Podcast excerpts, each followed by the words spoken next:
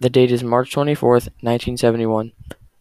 John Lee and his wife are watching TV in their house located in the deepest part of the Bronx. The hissing sound of spray can paint has been heard by John for the past few months. The Bronx has always been a rough place, but John felt like things were going to get a lot worse soon to come. John has had first hand experience with what the criminals are now calling graffiti and doesn't like it.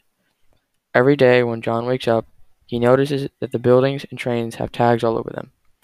But the violence has spread too far uh, over the Bronx and it is out of John's reach now.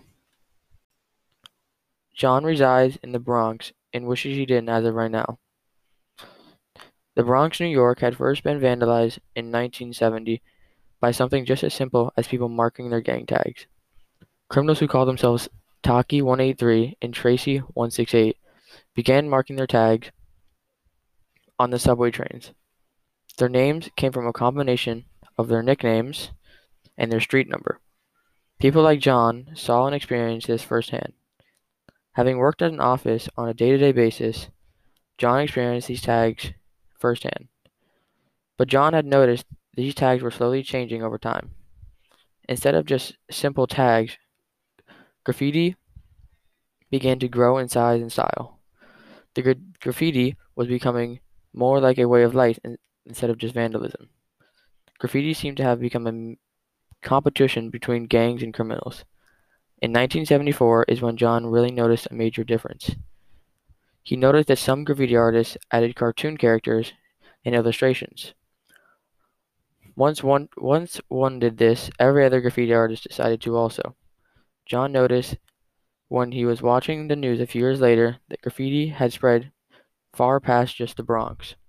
This amazed John as he was able to see how far graffiti had come from seeing it firsthand in his own town. John heard that a new style of graffiti, called wild style, had been formed which completely altered the way people look at graffiti. What John first saw as criminals that didn't have anything better to do had turned into a completely different art form, and John was amazed.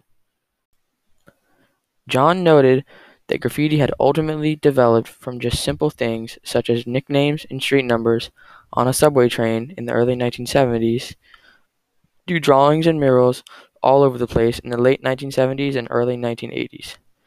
Cops and mayors tried to stop the growth, but graffiti kept on even through the hard times. You may be able to get some, but there will always be more. Wars had even be, been declared from what John had seen, but he knew that graffiti would continue to evolve no matter how hard people tried to stop it.